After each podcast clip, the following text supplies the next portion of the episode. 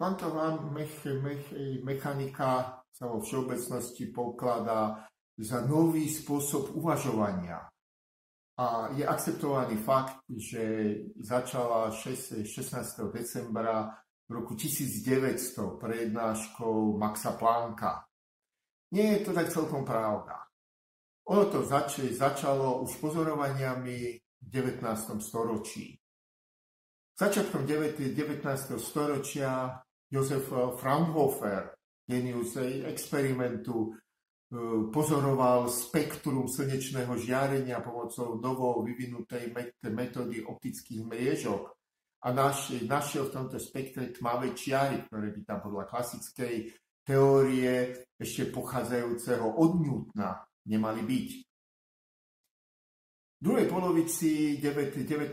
storočia pozoroval vyžarovanie svetla z, roz, roz, z rozhorúčeného vodíkového plynu ako Balmer, švajčiarsky stredoškolský profesor, ktorý vďaka roz, rozkladu tohto svetla do spektra zistil, že sú tam len štyri izolované čiary.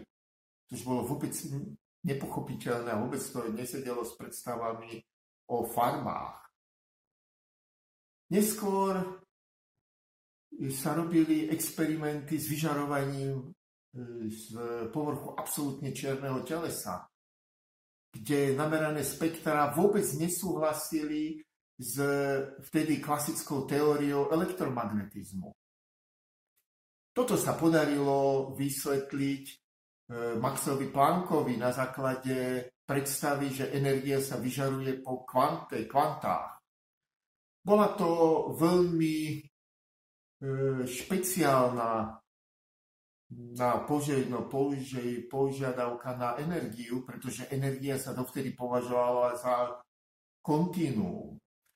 Max Planck nestával len na nejakých svojich predstavách, dokonca aj z jedno, zjednodušenom vysvetlení, že nevedel in, integrovať, teda bez toho integrovania spočítaval. To vôbec nie je pravda. Títo ľudia boli nesmierne vzdelaní a matematiku určite dobre ovládali. On staval na istom rozhovore s, Lud- s Ludvíkom Boltzmanom, ktorý, keď sa pokúšal aproximovať správanie molekúl v, kinetické, v kinetickej teórii plynov, tak vyslovene matematicky zistil, že tie rady mu konvergujú len vtedy, ak energiu bude považovať za kvantovanú, vtedy to slovo sa ešte nepoznalo, tak rozdeleniu na malé časti. Toto použil s úspechom toho 16. decembra v roku 1900, len niekoľko dní pred koncom 19. storočia, aby vysvetlil, vysvetlil experiment vyžarovania svetla z povrchu absolútne čierneho telesa. On, on sám veľmi neveril tomu, že to tak v skutočnosti je a celé to považoval za istý matematický trik, prípadne, že po kvantách sa vyžaruje energia, ale tesne, tesne po opustení povrchu sa e, zleje do jedného kontínua. Až v roku 1905 vtedy neznámy, alebo málo známy patentový úradník Berne Albert Einstein v prvom článku vysvetlil iný experiment od e, Herca, ktorý hovoril o tom, ako sa vyrážajú elektróny z povrchu e, kovovej plátničky, tak, že uvažoval, že svetlo sa šíri po kvantách v celej svojej dráhe. Celému toto zabralo asi dva riadky. Neskôr za to dostal Nobelovú cenu práve za toto vysvetlenie. Pričom úžasné je, a to Einsteina charakterizuje, že minimálne 4 roky to mali všetci pred očami, až prišiel patentový úradník z Bernu, ktorý vysvetlil na základe zabudnutej Max Planckovej prednášky hercov experiment, takže zaviedol kvanta. Potom ešte začiatkom 20. storočia, asi si okolo roku 1910, Rutherford vytvoril na základe svojich experimentov model atómu, kde je kladný náboj sústredený e, v strede a elektróny nejakým spôsobom obiehajú okolo. Rutherford bol starý otec Olivier Newton-John. My staršia generácia si pamätáme famózny film a nesmrteľnú dvojicu Travolta, Olivia Newton-John, ktorí vo filme Saturday Night Fever vytvorili nezabudnutelnú dvojicu. No ale eh, Rutherforda si skorej pamätáme vďaka tomu, že v tomto experimente ho podarilo sústrediť jadro do malého objemu. Potom to bol Niels Bohr, ktorý tomuto na základe istých predstav vytvoril planetárny model a tak vysvetlil experiment Jakoba Balmera. To boli tie, e, tie spektra, tie štyri čiary. Neskôr sa podarilo namerať aj ďalšie spektra v infračervenom a ultrafialovom spektre, e, ktoré takisto vykazovali vo vodíku ostré čiary. Toto vysvetlil Rutherford vďaka svojmu planetárnemu modelu atómu. To bol aj prvý krok k tomu, aby sme začali uvažovať kvantovo. Dôležitý pokrok urobil Louis de Broglie. To bol šlachtic, francúzsky šlachtic, korene jeho rodine šiahali až do 17. storočia. Tento pôvodne vyštudovaný filozof sa začal o fyziku zaujímať počas prvej svetovej vojny, pretože chcel vysvetliť, ako funguje rádio. Tak vyštudoval potom fyziku a svoju doktorskú prácu zameral na to, aby zaviedol pojem duality. To znamená, častica sa môže správať ako vlna aj ako častica. Alebo vlna sa môže správať ako častica aj ako vlna. To Louis de Broglie, ktorý v svojej práci použil v podstate, e, v podstate filozofické argumenty. A za tieto dostal doktorát a neskôr aj Nobelovú cenu. Tak sme prišli k dualite častíc.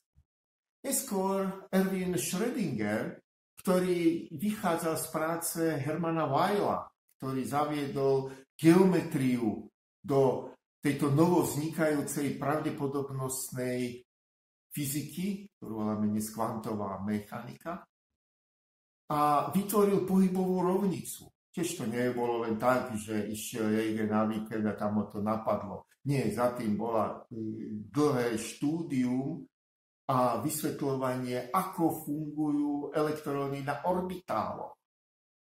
Napísal tú slávnu Schrödingerovú rovnicu, ktorá sa za krátku dobu podarila použiť vo vysvetlení chemických e, väzieb vďaka Schrödingerovej rovnici vypočítali vzdialenosť medzi dvomi protónmi vo vodíkovej molekule, čo sa to vtedy nedalo. Dokonca kvantový harmonický oscilátor dokázali vypočítať s vysokou presnosťou energie, ktoré sa tam vyskytujú. Zaujímavosťou na tom bolo to, že na začiatku svojej rovnici, ktorá popisovala vlastne vlnové správanie sa mechaniky a zaviedla do determinizmu pravdepodobnosť, veril asi len Erwin Schrödinger. Neskôr, keď táto rovnica slávila obrovské úspechy, začali si jej veriť skutočne všetci, okrem Schrödingera, ktorému sa to rozležalo v hlave a až do konca života rozširoval, že tá rovnica nemôže byť správna.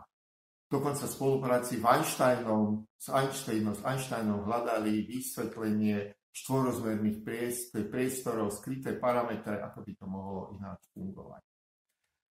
Zatiaľ si myslíme, že táto Schrödingerová rovnica je správna, minimálne ju používa.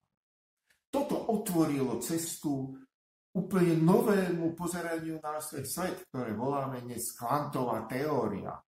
To znamená, nabúralo pojem determinizmu minimálne v mikrosvete. V, mak- makrosvete kvantová mechanika prechádza na deterministickú e, fyziku, ktorá začala umútna a rozvinuli ju velikáni ako Hamilton v 19. storočí. Kvantová mechanika to nie je len teória, to je nová filozofia, ktorá je založená na matematicko-fyzikálnom uvažovaní a na precíznom pozorovaní.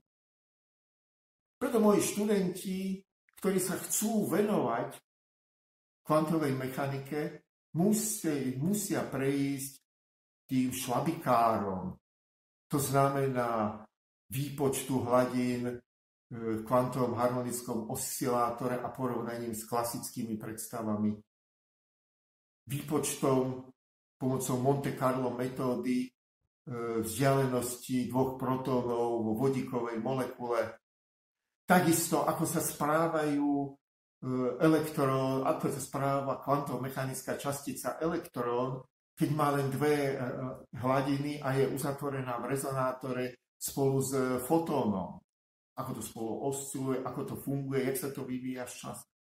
Pretože na tomto je založená filozofia, ktorú potom môžeme neskôr rozvíjať.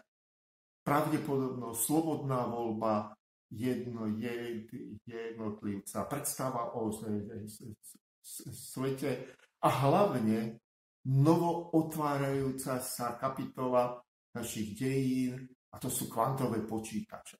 Kvantové počítače to je syntéza matematiky, fyziky, filozofie a inžinierskej aplikácie.